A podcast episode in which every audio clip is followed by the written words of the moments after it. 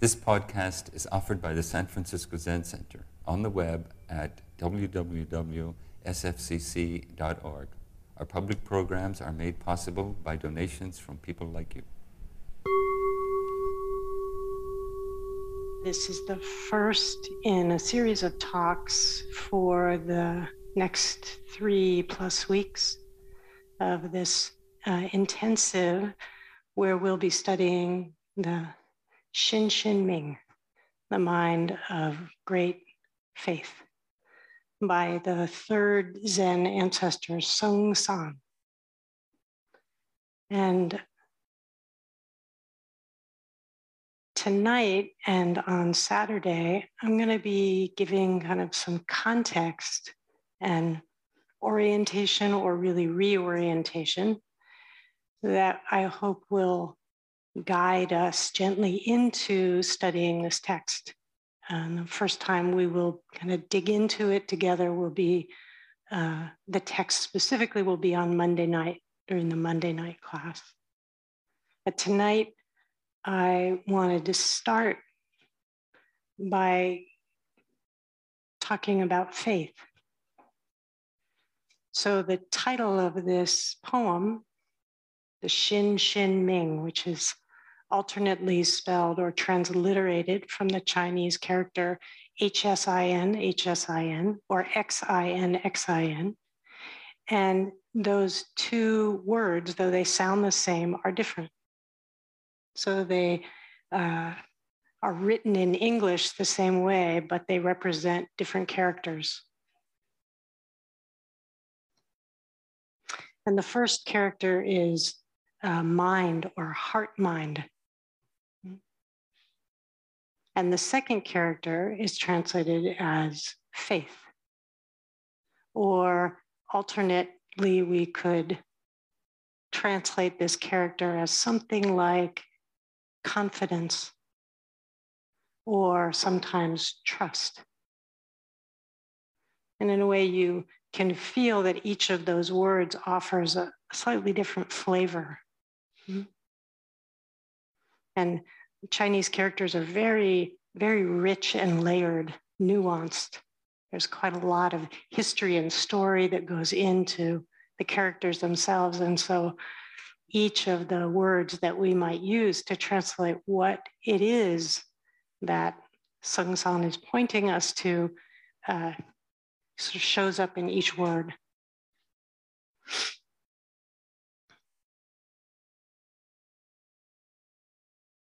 Confidence. Hmm.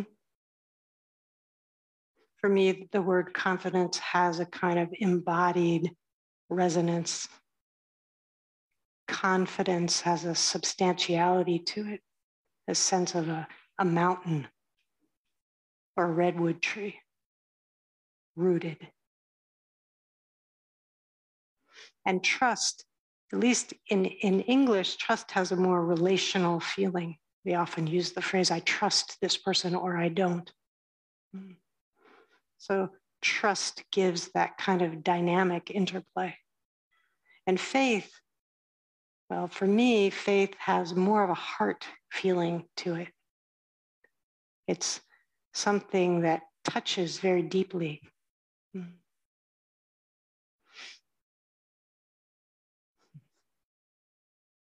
For most of us, or many of us, I don't know where all of you are from, or those of you who are zooming in, they come from a, a variety of different places and cultures but in Western culture, the word faith, at least in its kind of spiritual or religious meaning, uh, has a particular valence, right? A particular overtone.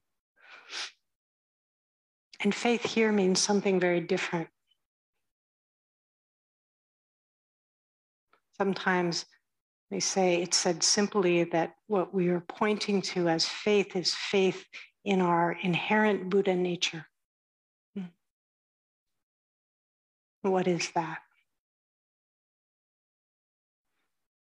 This is a kind of faith that's not in a faith, a faith in something out there, right? A faith in God or Jesus or Allah or Mother Mary or whatever it is. But it's also not exactly faith in something in here. It's, it's wider, deeper than that. It's the faith in the, I think of it as the substance of reality itself. It's the faith in life, or as it says on the Han, birth and death, the whole spectrum of our being alive, living a human life, being here for a short time, and then passing on. I found a talk that I gave uh, in my notes uh, when I was the head student. That was a long time ago. And to my surprise, when I came upon this talk that I had given, it was about faith. So for me, this is a topic that I have been circling for some time. And I haven't been circling it in an academic way. I was circling faith because it was something that called out to me that I felt missing. Every time I come to this temple, to Beginner's Mind Temple, I have such a vivid memory of arriving here. Mm full of anxiety and confusion and some way really just wanting something, anything to help me fix myself. I was quite convinced of my own brokenness. And I had tried many things. And I remember so vividly when I came, there wasn't something that someone said, although there were many wonderful things said. And it wasn't so much something that someone did, but it was this, this visceral feeling I had of the people who were here that I didn't know what it was. It was something mysterious, but somewhere in me, I thought, I, that, that, that's what I want. Mm-hmm. And so that's how I came. And you may be surprised and maybe uh, happy in some way to learn that the proximate cause of faith, does anyone know? Yes, exactly. This was surprising to me. She said suffering. The proximate cause of faith is difficulty is angst, is distress, is all of the many words that encompass the word dukkha. Hmm. This was not what I thought was be true. when I ask myself the question, what is the proximate cause of faith? The answer that comes up in my mind is something more like chocolate. You know, like something yummy and wonderful. Like if we have a really good life, then it would be easy to have faith. But that's not how this works. Hmm.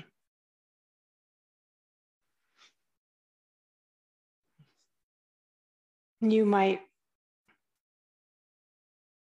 be happy to know that our third ancestor, Sengcan, who wrote this poem, who gave us these beautiful instructions for how to reorient ourselves, how to find our way from confusion to this great mind of faith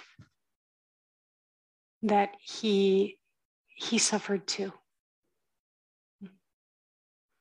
Sengcan was known to have been uh, ill.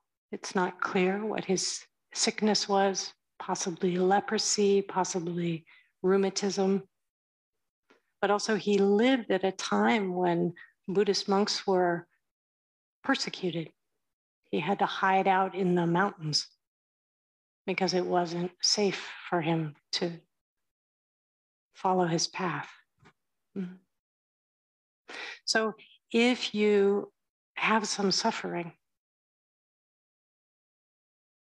you're in good company.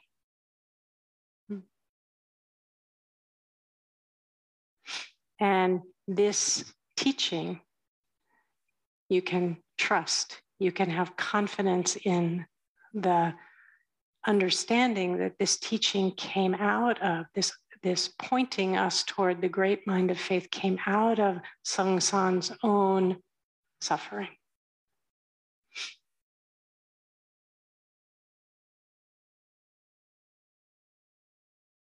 The opening line of the poem is The great way is not difficult for those who have no preferences. for those of you who are unfamiliar with the poem, you can see it sounds simple, doesn't it?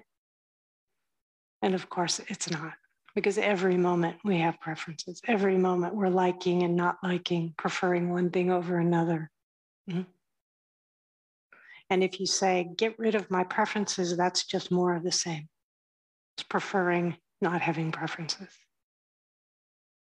So he's inviting us into a koan, he's inviting us into a, a mystery, really.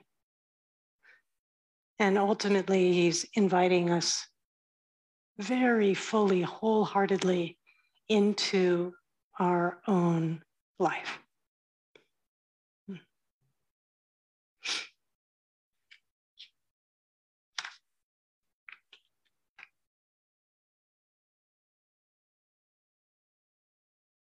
One of the things about faith is that it it's not exactly something you can cultivate because as I said, it's not like something that's out there that you can get. But it is something that can be deepened. It is something that we can remember. That as we sit and walk and engage our lives with a quality of honesty and kindness as we are willing to let go of the things that cause suffering, what's left? What's left, what can be deepened in this way, is this quality of faith, of confidence.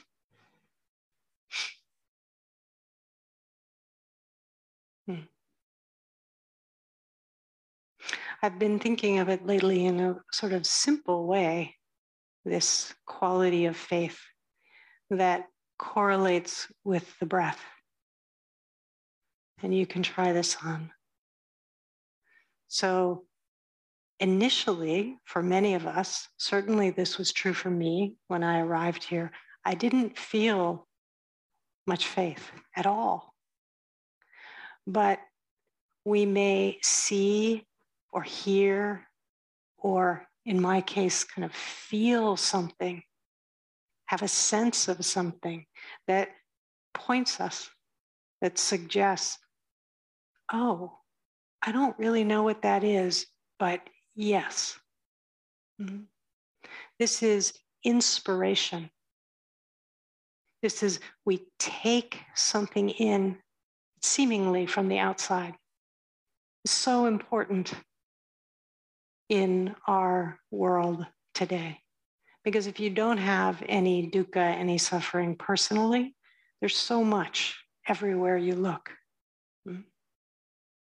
And if we're going to be able to show up for the real divisiveness and climate catastrophe and ongoing relentless systems of oppression and injustice and misogyny and racism, we have to allow ourselves to be inspired, which is a way to say,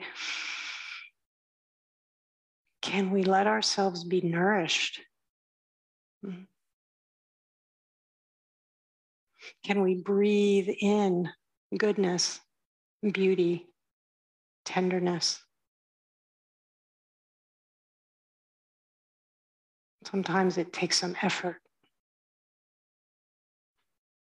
I have a practice of uh, walking my dog in Golden Gate Park near where I live. And sometimes in the morning, I will look at the headlines. You know, I get the New York Times on my phone and I'll look at the headlines and I feel not a lot of faith, you know, sort of like air coming out of a tire. And then I go outside and I walk in the trees and the shimmering of light and shadow and the wind. And I wonder sometimes what, what are the headlines? You know, what are the headlines on the branches of the trees? What do the leaves have to say? And this is part of what allows me to look again, to read the headlines the next day. And particularly in times of difficulty like this, we so important to take in to take in real nourishment in this way. And the thing about inspiration is that when we see what we think is something outside that inspires us, it wouldn't, it couldn't resonate here in us if it wasn't already here. So the thing that we think is outside, that's just, you know, Einstein said it's an optical illusion, mm. but it's a reminder, it's pointing us to something that's already here. And important, so important to be reminded, to be nourished, to breathe in. And as we take in inspiration, as we allow ourselves to be touched, to remember, to consider what's possible, to wonder, to marvel. Well, then, as our faith, uh, as our nourishment increases and our faith deepens, we can exhale. We take it in, we breathe it out. This is the cycle of birth and death, the cycle of being human, the cycle of our shared human life. That's why we're wearing masks. I'm not this evening, but we're wearing masks because we're sharing the air. Mm-hmm. Comes in here, goes out there. I should, probably shouldn't be saying this tonight because everyone's nervous about COVID. But it's true. We're connected in this way. Mm-hmm. So we breathe in and breathing out, the deepening of our faith is that what we take in, we make it ours. And the breathing out is a kind of aspiration. We say, as I did, that. That's what I want. Even if we don't know exactly what it is, if we don't understand it, we allow ourselves to be touched to be moved. And then we turn in that direction. We commit ourselves. This aspiration, this exhale is about, like we call it sometimes in the Zen tradition, living by vow. We orient ourselves toward that resonance that we feel. Again, even if we don't know exactly what it is, I certainly didn't.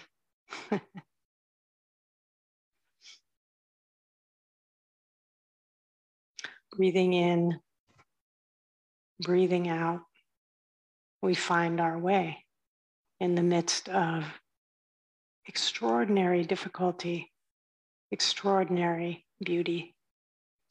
Mm-hmm.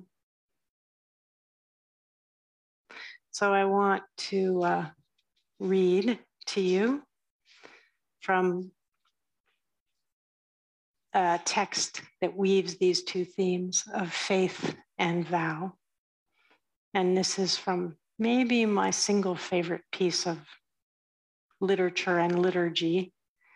This is from a text called the Eihei Koso Hotsuganmon which is posted on the intensive portal. So you can read the whole thing. I'm just going to read a little bit of it.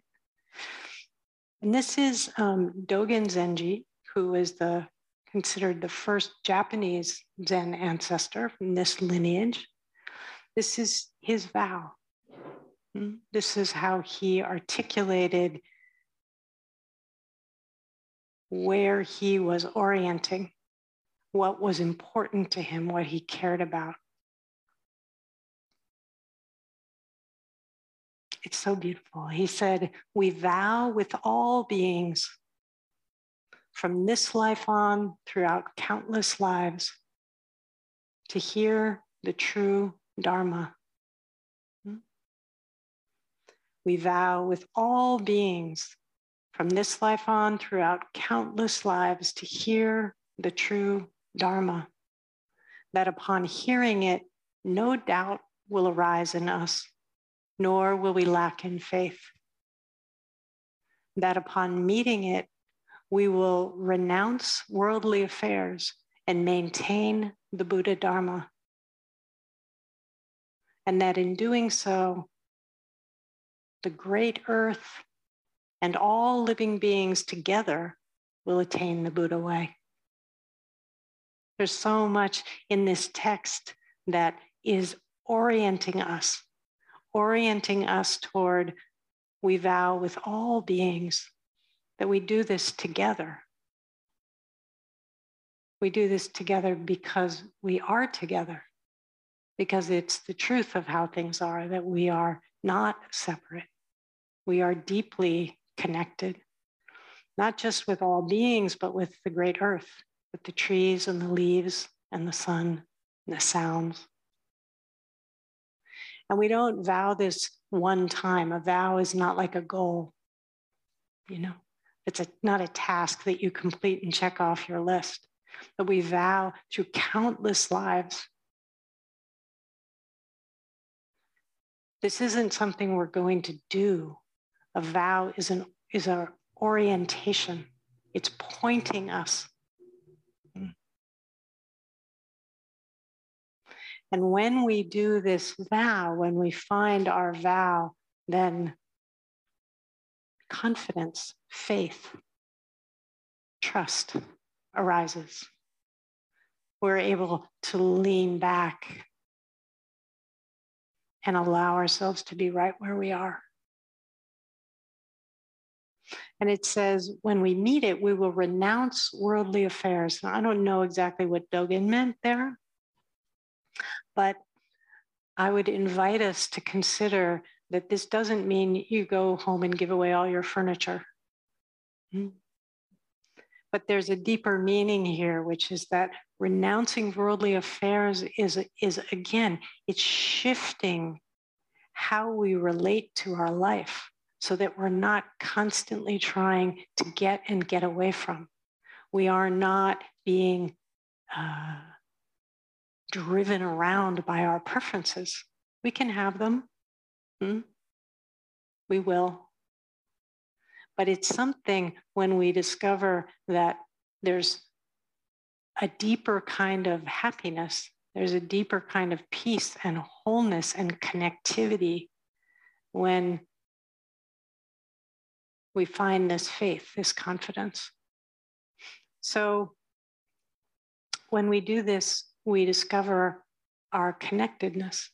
We discover that we are together with the great earth and all living beings.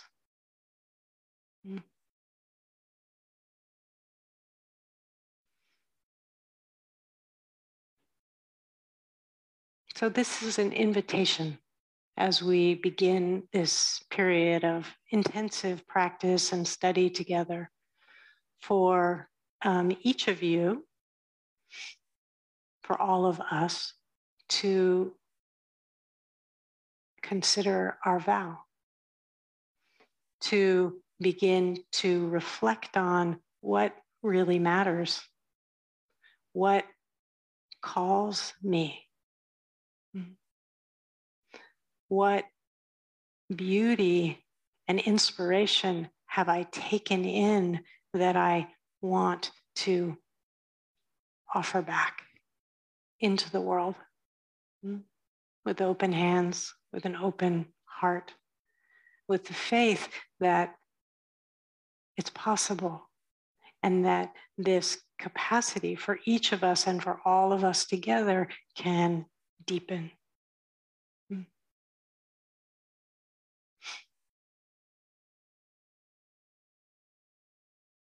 So again, it's important this renouncing worldly affairs. If it's not about getting rid of stuff, it is this reorienting from trying to get somewhere to this radical premise at the heart of faith that what we need, everything we need, this innate Buddha nature, it's already here.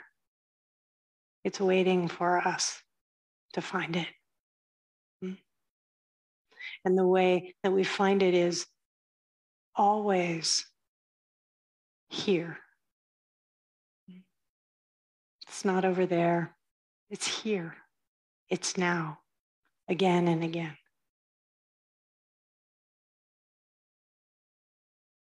So there's a wonderful short poem from the Zen monk Ryokan, who um, I think captures the essence of what I'm pointing to as this vow or aspiration or intention.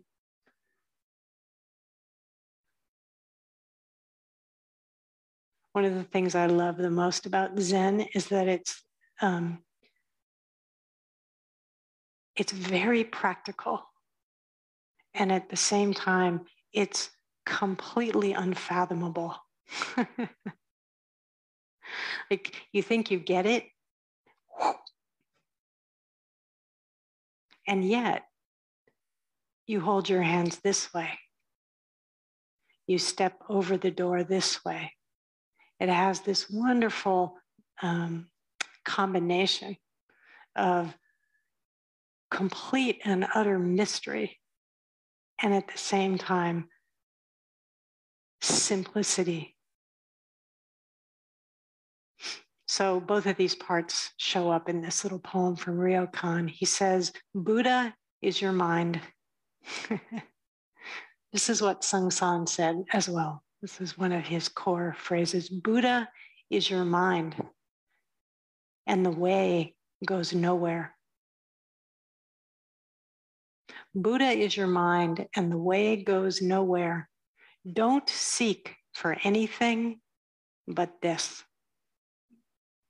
Pretty good. But he doesn't end there.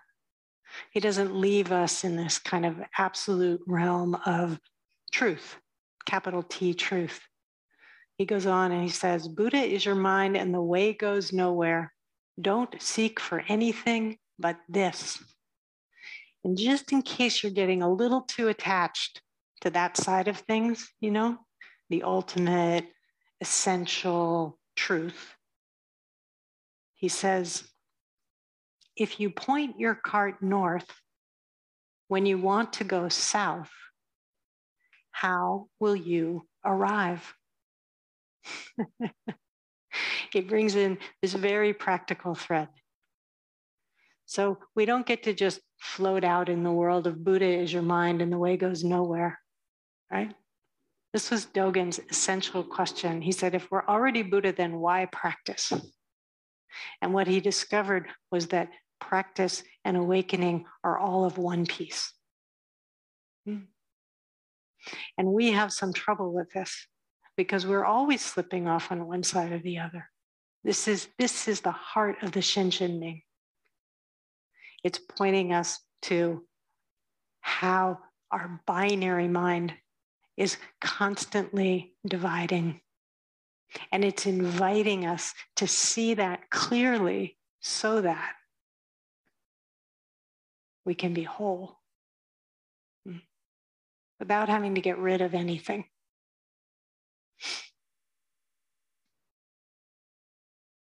So, your aspiration, your vow, this is um, like pointing your cart. Hmm? What direction do you want to go? What's important to you? What do you care about? I, I remember so much when I first came to Zen Center, and I was such a I just such an accomplishment oriented little person, you know, very anxious and driven and whatever it was, I wanted to get it. And then I heard the Bodhisattva vows. it was like completely stopped me in my tracks.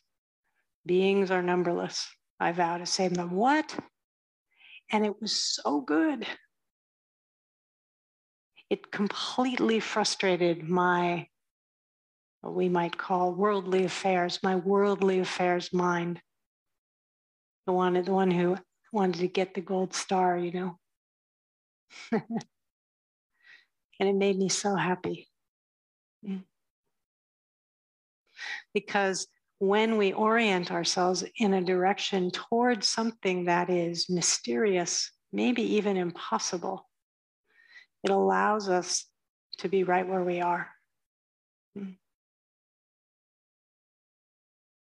It allows us to engage wholeheartedly with ourselves, with each other, with the great earth.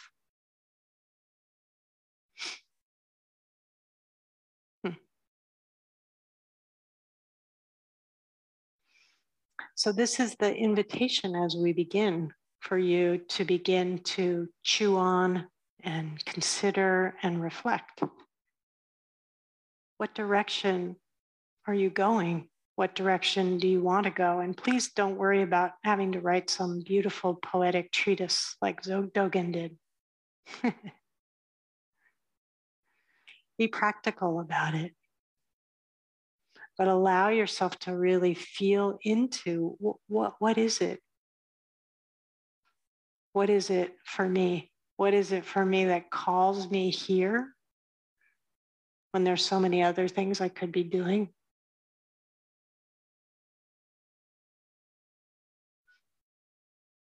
Hmm. what does it mean to abide in a mind and heart of great faith? This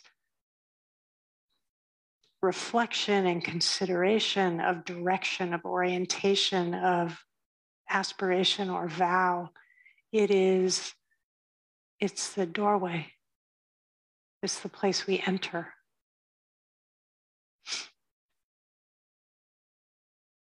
And it's really important in the spirit of this impossible vow, the four bodhisattva vows that are impossible, that we don't worry about succeeding. Hmm.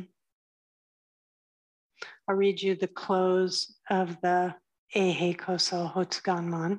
There's quite a bit of interesting uh, content in the middle, but I just read the beginning and at the end, uh, Dogen says this. So imagine now you've come up with a, an aspiration, a vow, an intention. You know what direction you're pointing your cart. And guess what's going to happen? You're going to mess it up. You're going to fall down. You're going to make mistakes.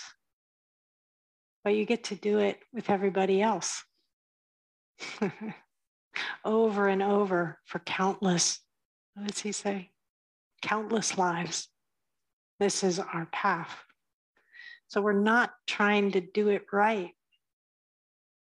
What we're trying to do is engage wholeheartedly. So Dogen, at the end of his text, uh, gives us some instruction about this. He says, by revealing and disclosing our lack of faith and practice, before the Buddha. In my less than poetic language, I would say, why, by being honest about when we muck it up, when we mess things up, when we have this very beautiful intention and then, you know, somebody cuts us off in traffic or takes the last lettuce out of the bowl or whatever it is. And there it is, whatever our, our reaction, our reactivity is. This is actually right where faith is cultivated, not by being perfect, not by having it easy. By revealing and disclosing our lack of faith and practice before the Buddha, we melt away the root of transgression by the power of our repentance. When we're honest with ourselves about what's happening, when we're willing to reach, to aspire, to be inspired, to vow, to live in a way that just brings delight to the heart, then we also want to be honest about all the places where, nope, I didn't do it there. And this is not a practice to just make you feel bad. Here's how Dogen says it. So this power, this this practice of noticing when, nope, I, di- I didn't quite get it this time. He says, this is the pure and simple color of true practice, of the true mind of faith, of the true body of faith. By revealing and disclosing our lack of faith and practice before the Buddha, we melt away the root of transgression by the power of our repentance. This is the pure and simple color of true practice, of the true mind of faith, of the true body of faith.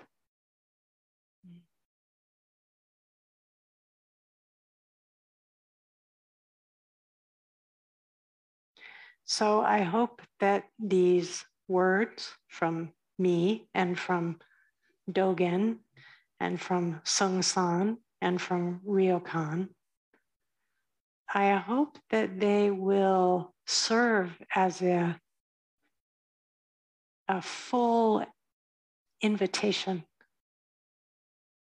really welcoming you in to this practice, this Again, not so much cultivation of faith, but the deepening of faith, the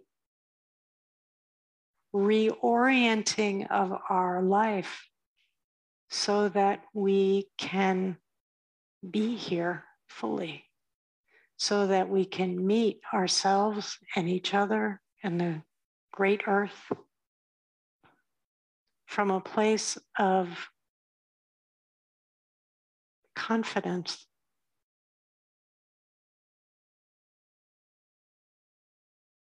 from a place of trust, from a place of faith. Not because things are going our way, but because we are willing to keep showing up. We're willing to be here. We're willing to be here. We're willing to be here. And we are doing it together. Mm-hmm.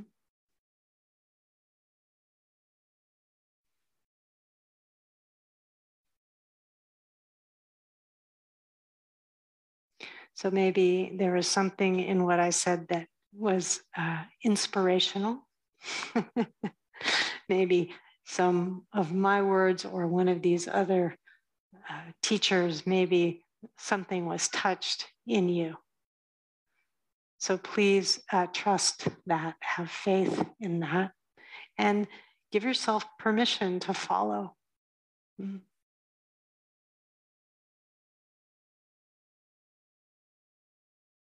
I'll just close with reading this one more time. We vow with all beings from this life on throughout countless lives to hear the true Dharma. That upon hearing it, no doubt will arise in us, nor will we lack in faith. That upon meeting it, we will renounce worldly affairs and maintain the Buddha Dharma. And that in doing so, the great earth and all living beings together will attain the Buddha way.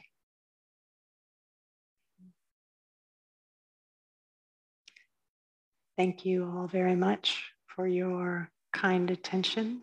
And those of you on the camera, thank you very much as well. And may we all together enjoy this uh, practicing and deepening into our aspiration and our faith. Thank you. Thank you for listening to this podcast offered by the San Francisco Zen Center. Our Dharma talks are offered at no cost, and this is made possible by the donations we receive. Your financial support helps us to continue to offer the Dharma. For more information, visit sfzc.org and click Giving. May we fully enjoy the Dharma.